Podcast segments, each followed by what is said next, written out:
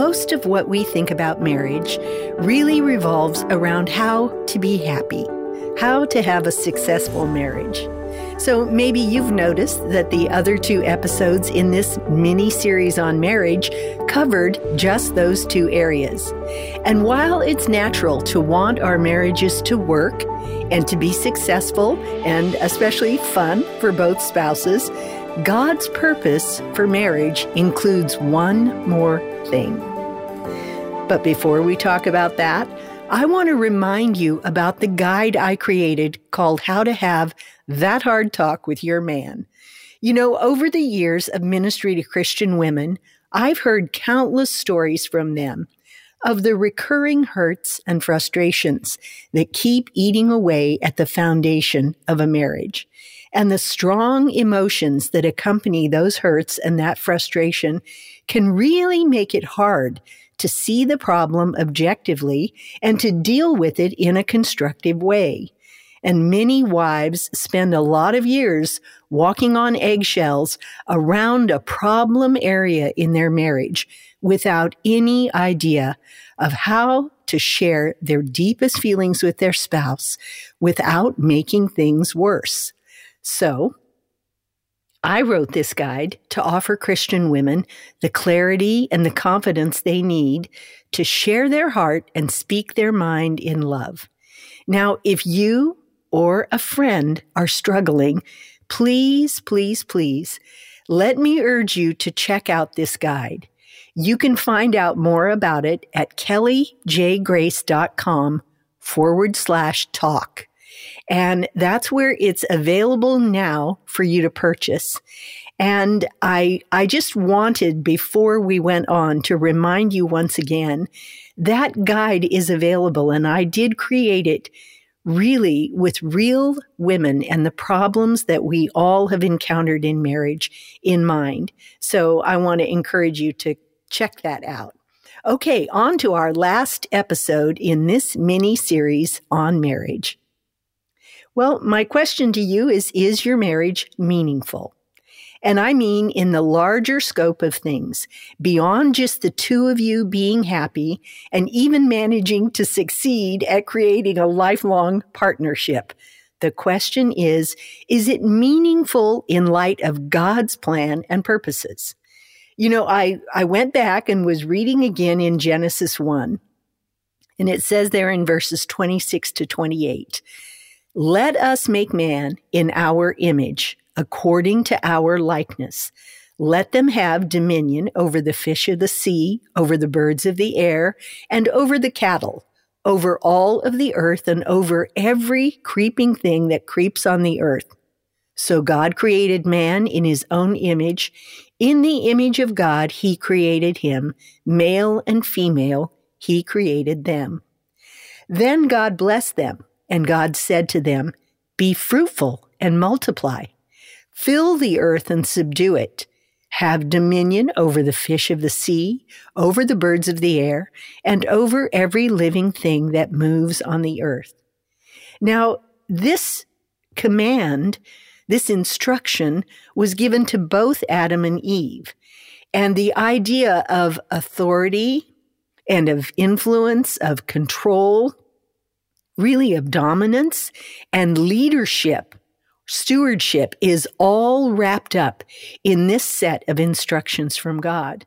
And there was this larger meaning to their marriage partnership than just the two of them. God's blessing and command was that they be fruitful and multiply and fill the earth and that they steward God's creation by exercising leadership or dominion over it. And, you know, their marriage was key to the fulfillment of that blessing and command. Now, I want you to think about your own marriage. How do you see this playing out in your life? And it might first help you if we see this principle in the lives of some of the people that we meet in the pages of Scripture.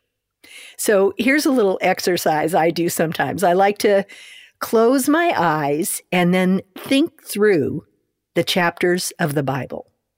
Kind of like I'm watching a long, long movie that has hundreds of characters and spans many generations. You know, the old fashioned true film epic, those Cecil B. DeMille kind of things. But the story is really one long single story. And it has lots and lots of characters and covers many generations, but it's one story. So let's practice this a little bit. If you and I go back, let's say we go back to Noah. Okay, now who knows what Noah and his wife were up to when God spoke to Noah and told him to start building an ark? But what we do know is that Noah and his wife became an integral part of what God was doing at that time on the earth.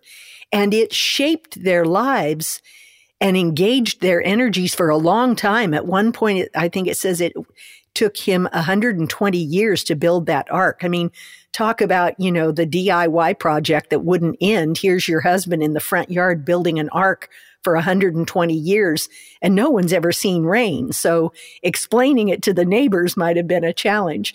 But those two were in it together and actually so were their sons and their sons' wives by the time it came time to go into the ark. It says that all of them went in together.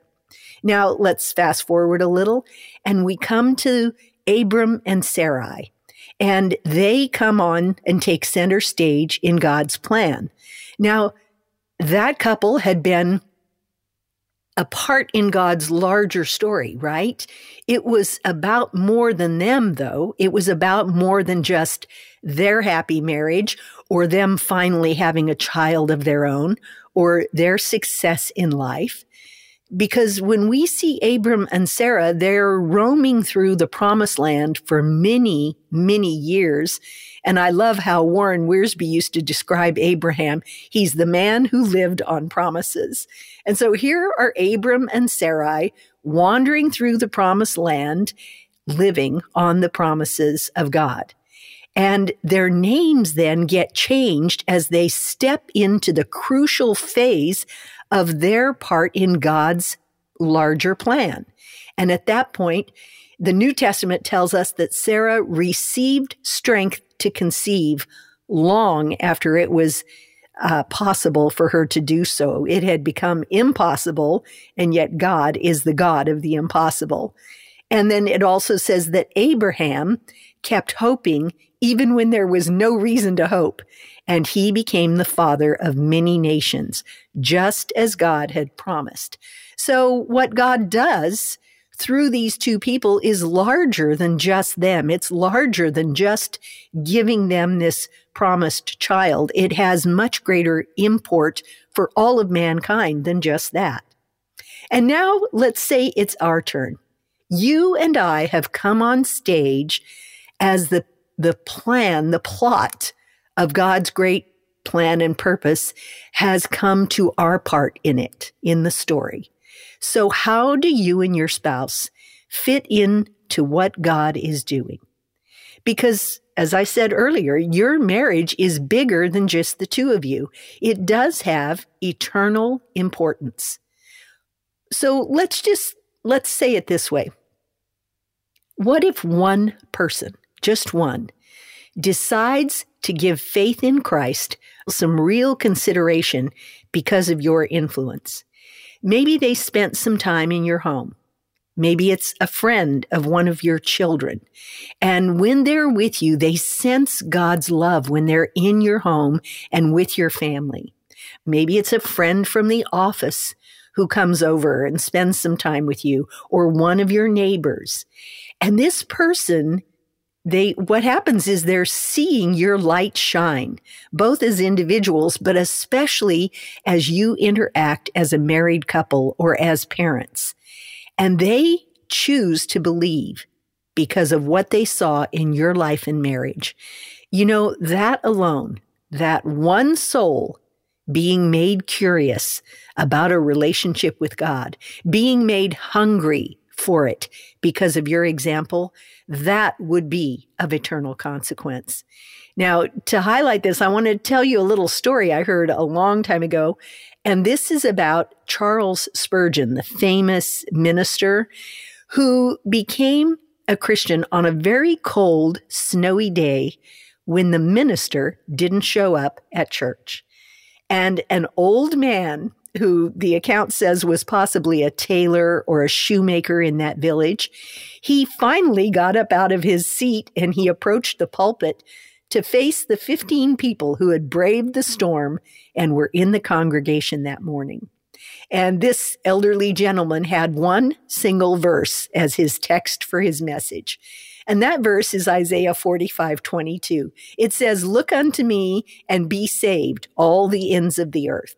Now, without preparation or study, he gave a brief 10 minute message, which was predominantly a restating of that verse over and over again in several different ways. And then he focused his attention on a very young Charles Spurgeon, who was a new face in that congregation. He was not part of that church, but he was there that morning. And this elderly gentleman addressed him directly and said, Young man, look to Jesus Christ. Look, look, look. You have nothing to do but look and live.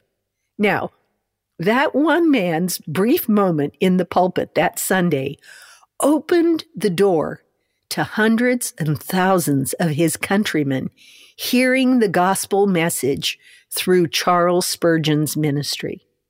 Now, you might say that's a great story, Kelly, but how does that apply though to my marriage? Well, you know, as marriage partners, you and I are integral to what God is doing, not only through each of us as individuals, but as a couple. And I want you to re- just recognize that the beauty and the influence of one witness is more than doubled when it's the witness of a couple.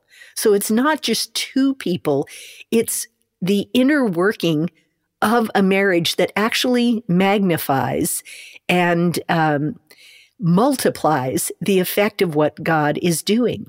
I want you to recognize that many, many people are lonely and broken. You know they have they have a history of a failed family and failed relationships.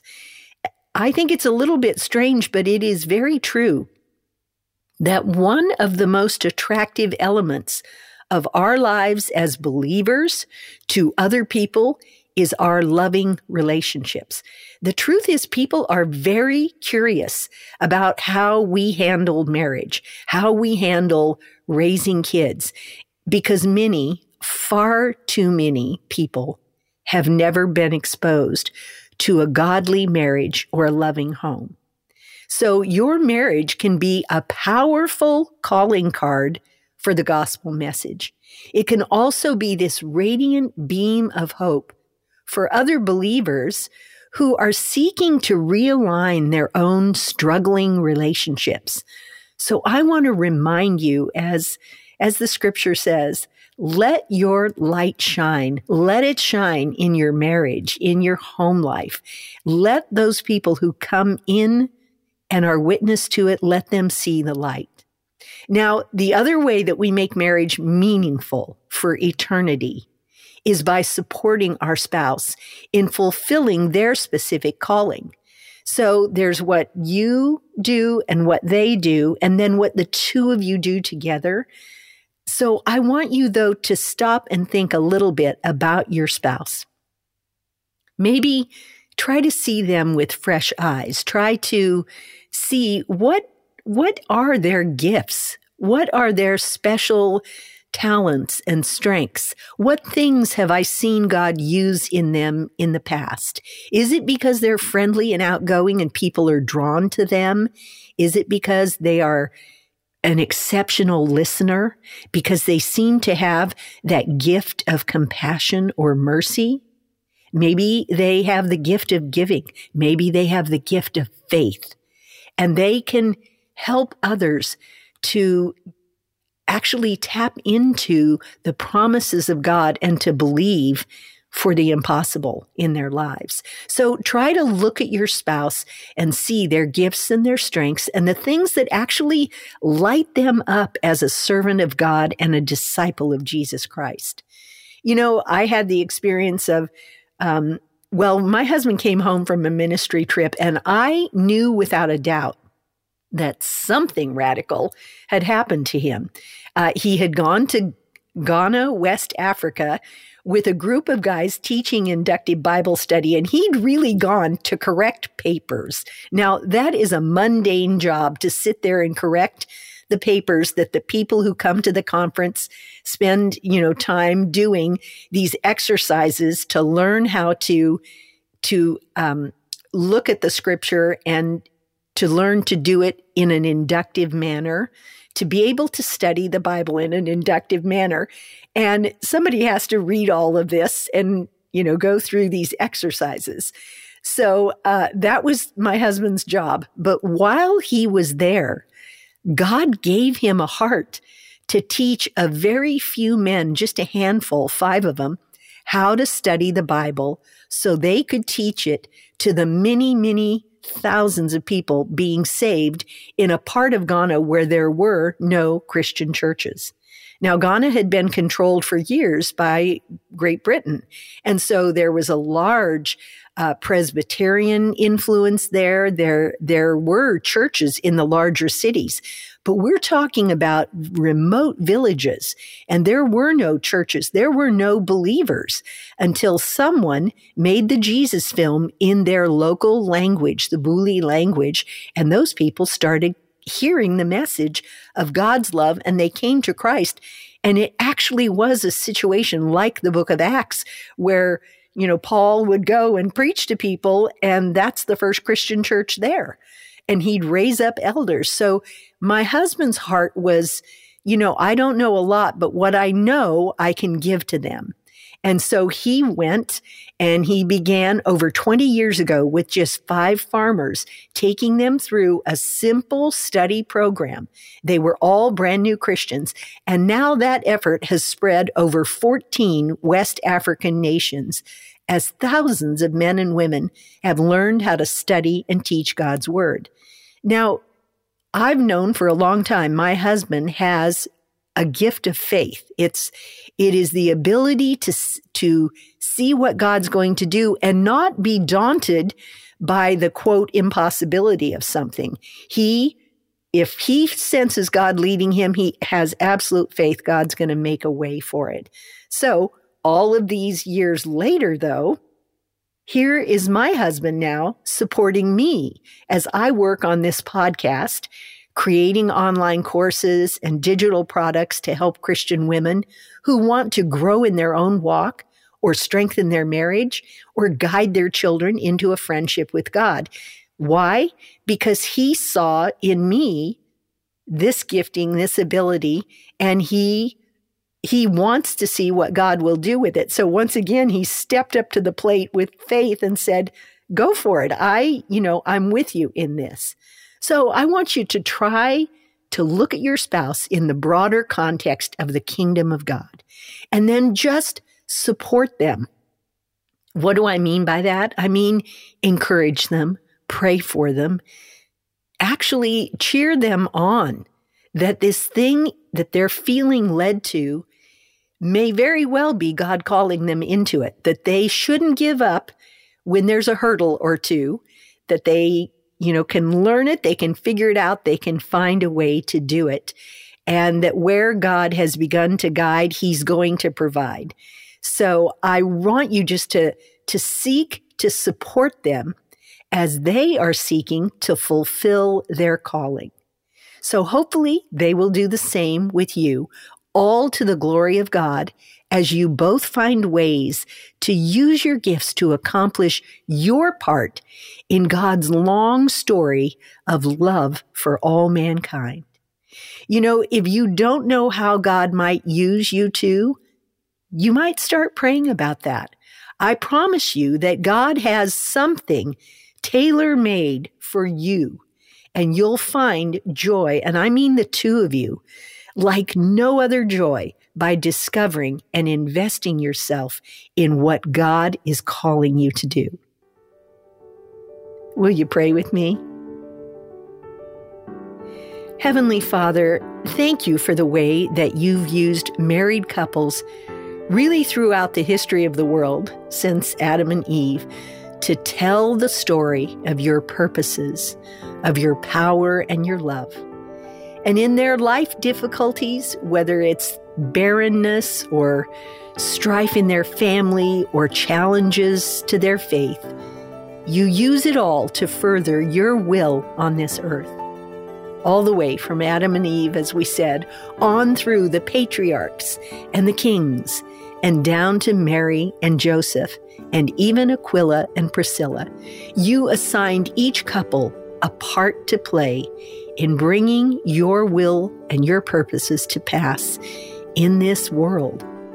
So, Lord, help us to see our marriages and our lives from an eternal perspective, to glance beyond our own happiness and gaze out into eternity.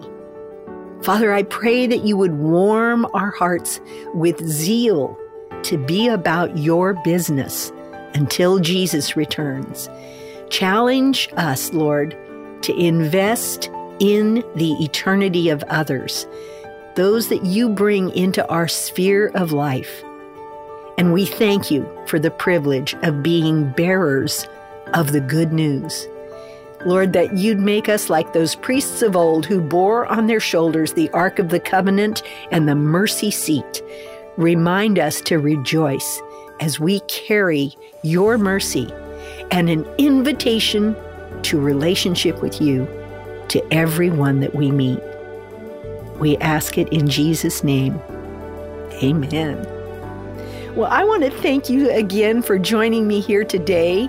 Uh, I know I missed a week or two. I think some of you may know in my family, um, we've had some serious illness, and so we're dealing with that. But I would love to hear from you on Instagram, where I'm at Kelly J. Grace. And I just want to let you know in our next series, we're going to do another of these where it's just three, all focused on one topic. And our topic is self control. So, we, starting next week, will examine how you and I can tame the tongue, transform our thoughts, and target our time. So, I will see you then. God bless you.